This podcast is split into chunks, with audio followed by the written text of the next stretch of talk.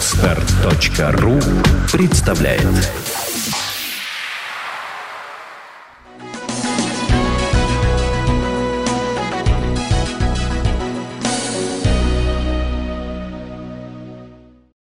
Почему так получилось? Мы жили, я помню это время, все было хорошо, потом бах, резко. Не, во-первых, мы не жили, а воевали. Вот я лично воевал в Афганистане, в эпизодах этой войны. Война была 40 лет. Эта война была очень серьезная. Вообще мы как бы войны это считаем Первую и Вторую мировую как-то в нашем, да? Но это просто исключительные войны. Их всего две было такие по накалу, когда вот так вот 5 лет интенсивная была беспрерывные боевые действия. А вообще стандартные войны это вот такие, как это 40-летняя. Повоевали, поненавидели, повоевали, поненавидели. 30-летняя европейская война, 100-летняя европейская война. Вот они все так и шли, эти войны, обычно. То есть это была мировая война, не вот третья, вот не горячая в таком вот масштабном понимании, но по сути это была стандартная европейская война гигантского мирового масштаба. Там было больше 50 боевых эпизодов. Афган только один из них. Вьетнам, Корея, где сотни людей, кстати, погибли. Это же не шутка. Африка. Огромное количество было боевых эпизодов по всему миру в этой войне. И я вам напоминаю, по отношению к этому войне, те же американцы в землю зарывались. Десятками миллионов людей строили бомбоубежище, ожидая бомбы из Советского Союза. Вы, может быть, забыли это? Но мы тоже ходили в школе бомбоубежище. Так это война. Она где-то шла в горячей части, где-то шла в такое противостояние другими политическими, в том числе, методами. И как на любой войне, воюют всеми силами и до конца. И были наши спецслужбы, которые воевали с американцами и, кстати, убивали американских людей. Потому что мы понимаем, что когда шли процессы в мире, за ними стояли и советские спецслужбы, мы же понимаем. И американцы убивали наших людей по всему миру, потому что там тоже стояли спецслужбы. И среди этих спецслужб, это, конечно, надо сказать, что вот все через борьбу, через механизм спецслужбы американцы оказались сильнее Советского Союза. Они нашли уязвимое звено Советского Союза. Причем это нашли даже не американцы, нашли англичане. Причем нашли не сейчас, а нашли еще 200 лет назад. Потому что если мы посмотрим более глубоко, мир — это беспрерывная конкуренция наций, в том числе военным путем. Это его история, по-другому мир не живет.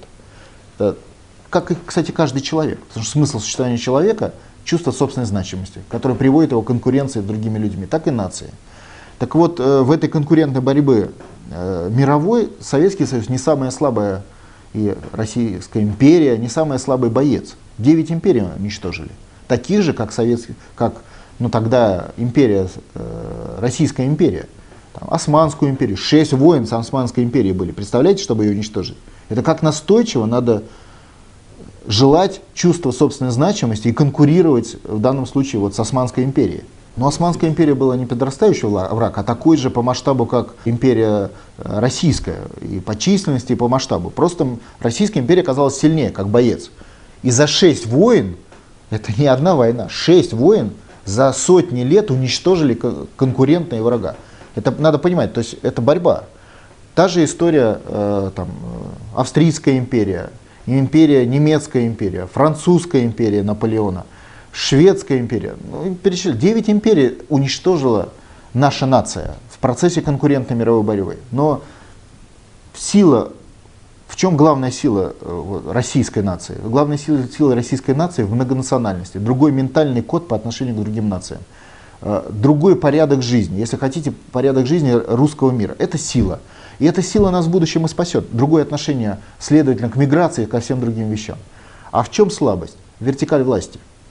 То есть исторически российская нация имела слабость в структуре вертикали власти. У нас власть реальная и публичная в одних руках исторически. Это связано с бюрократическим характером российской государственности. Потому что она всегда большая территория, сложные коммуникации, тяжелые климатические условия привели к тому, что резко возросла роль вертикали власти.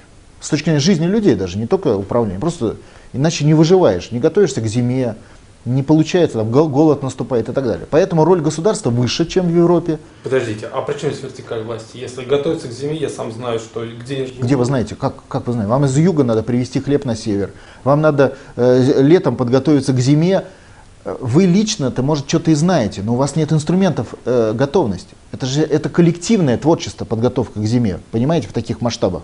На юге вы там банан сбили, съели сыто. Вам не надо иметь такое коллективное творчество.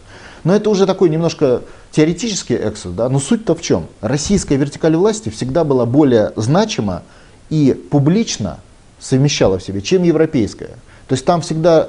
Кто такие были, допустим, в России там, бояре? Да это были слуги царя. Слуги.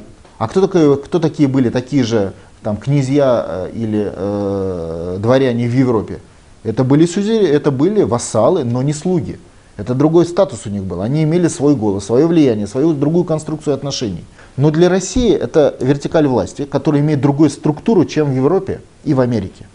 И один из древнейших конкурентов Российской империи – это Английская империя, которую в результате Советский Союз уничтожил вместе с американцами в 60-х годах. То есть и эту империю мы победили. Но при этом эта империя, конечно, вычислила главный код и слабость российской системы власти, как системы за сотни лет. Это вот эта вертикаль и зависимость от первого лица. Вот в Европе и в Америке такой зависимости нет, в России есть. Это наша национальная особенность. И они все время держали, как бы работали через эту национальную особенность. Ну возьмите простой пример. Павел, который подружился с Наполеоном, послал войска брать Индию как английскую колонию. Как остановить дружбу Наполеона с огромной империей царской России? Англичанам, врагам. И Наполеона, но в данном случае и Россия стала врагом Англии. Как остановить? Они нашли этот код. Убили царя. Были участниками заговора, убили царя. Технология сработала. Войска казачьи развернулись на полпути в Индию, повернули обратно, и потом Россия участвовала в войне с Наполеоном. Понимаете, да? То есть англичане нашли слабое место нашей Родины, слабое место российской нации. И они не один раз использовали эту слабость. Ленин, английские деньги и революция частично. Не только они, кстати, использовали, потому что это, скажем так, не секрет в геополитическом противостоянии. Часть царей было убито, не только Павел, но и других на английские деньги. То есть это давняя история. Требование, чтобы Советский Союз формировался как федеративное государство, это было условие англичан. То есть это давняя их историческая конкурентная такая форма борьбы, когда они в конкуренции давят своего главного геополитического противника, Россию, потом Советский Союз. Ну, получилось так, что их победили в 60-е годы, но их механизмы, технологию борьбы с Советским Союзом, с Россией, с российской нацией перехватили американцы, которые встали на позиции главного конкурента Советского Союза, то есть российской нации тех времен. И они этот механизм использовали непосредственно механизм работы спецслужб по замене первых лиц государства на своих людей. Ну, то же самое, как история там, с тем же Павлом, условно. Тогда, конечно, это было в мягких тонах, и поскольку была преемственность власти, то есть англичане не могли привести своего императора в Россию, они вынуждены были выбирать из того, что есть. Сейчас не так, поскольку Советский Союз это уже не царская империя, где надо выбирать из числа наследников, соответственно, они запустили механизм уже продвижения своего человека Горбачева. Что такое своего человека? Они несколько тысяч человек, то, что называется, пасли с юности. То есть в силу наличия компромата, наличия контактов. По Горбачеву, говорят, был конкретный компромат по его родственникам, а для Советского Союза компромат на родственников это очень серьезно. Это не просто пятно, это запрет на карьеру, тем более политическую карьеру. В партии вообще был запрет, я могу КПСС. Поэтому это очень серьезная была вещь, они подхватили этот механизм компромата, плюс там Раиса Максимовна со своими друзьями. Это все связанные вещи. И через этот компромат они его держали, чистили ему дорогу. Там. История с Романовым странная, вообще не в советском стиле. Не в советском стиле обвинять первого секретаря в том, что он кушает из посуды, взятой в Эрмитаже. Тем более этого не было. Это было вранье. То есть это была такая в чистом виде информационная утка, пропагандистская такая. Вот как сейчас. Придумывают сказку. И эту сказку размещают в силу пропагандистского воздействия. То есть вот они зацепились, чистили дорогу Горбачеву, не только ему, тысячи своих агентов чистили, дошел он. И через Горбачева, через военно-политическую операцию спецслужб, по сути, это операция спецслужб, ликвидировали страну. То есть Горбачев изначально пришел на должность первого секретаря с задачей ликвидации Советского Союза. Это было... Конечно, он об этом говорил. Он об этом публично говорил. Он же сказал, что всю свою жизнь посвятил борьбе. Всю жизнь, с юности. То есть это он дошел до высшей точки и использовал эту высшую точку для разрушения страны. Это была специальная агентурная работа. Это вот, ну, считайте, посадили своего царя. Ну хорошо, а как же они проникали, вот, чистили дорогу, пасли своих вот юных агентов? Как? У нас же была система госбезопасности. На любую армию есть другая армия, да? На лом есть другой лом. Сильнее оказались. То есть кого-то поймали, кого-то не поймали, внедрились в систему госбезопасности. Недаром КГБ так быстро разлетелось на кусочки, даже не стало сопротивляться. Это война, в которой участвовали миллионы людей, миллиарды долларов. И масштаб внедрения в Советский Союз был адекватный военным действиям 40-летним. Не только понятно, что вокруг Горбачева была формировалась система работы. Это система работы спецслужб. Ну а как? А убивать царей в Царской империи, вы думаете, это как? Это менее значимое по масштабу события или как? Не, ну все-таки одного царя убить это... Мы привыкли видеть все как бы в текущем ключе, как это так удивительно, Горбачев агент. Да царей меняли даже. А цари по масштабу не был генерального секретаря по власти и влиянию. Мы должны с вами понимать, понимаете, да? Что царь в Царской империи был действительно диктатором по масштабу возможностей. Генеральный секретарь, конечно, тоже очень сильная фигура, значительно сильнее, чем президент в Российской Федерации по масштабу возможностей, но все-таки послабее царя. И если ему с царями то получалось, то с генеральным секретарем было все-таки легче сделать, чем с царями. Англичанам, я имею в виду, а потом их преемникам американцам. Это работа спецслужб, это прямо об этом описывают, кстати, и те самые ЦРУшники. Это работало ЦРУ.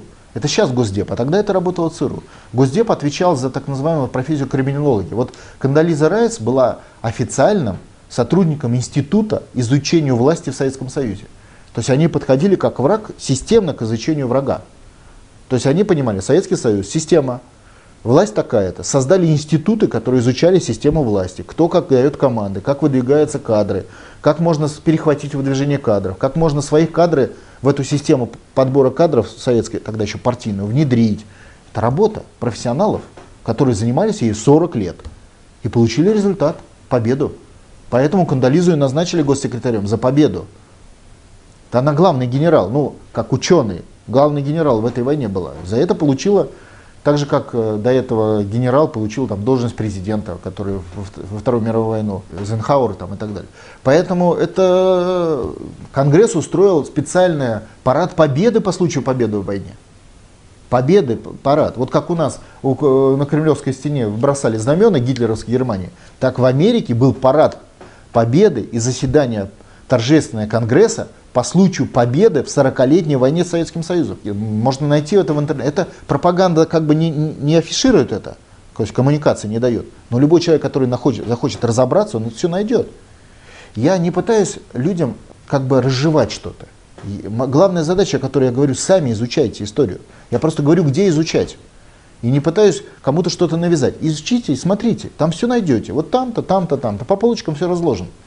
Поэтому это была война, в ней победили американцы, ликвидировали врага и сформировали оккупационный механизм у ликвидированного врага. Стандартная мировая история. Я даже по-другому скажу, по-другому не бывает. Это единственный вариант, который существует в мире в случае победы в войне. Все. Скачать другие выпуски подкаста вы можете на podster.ru.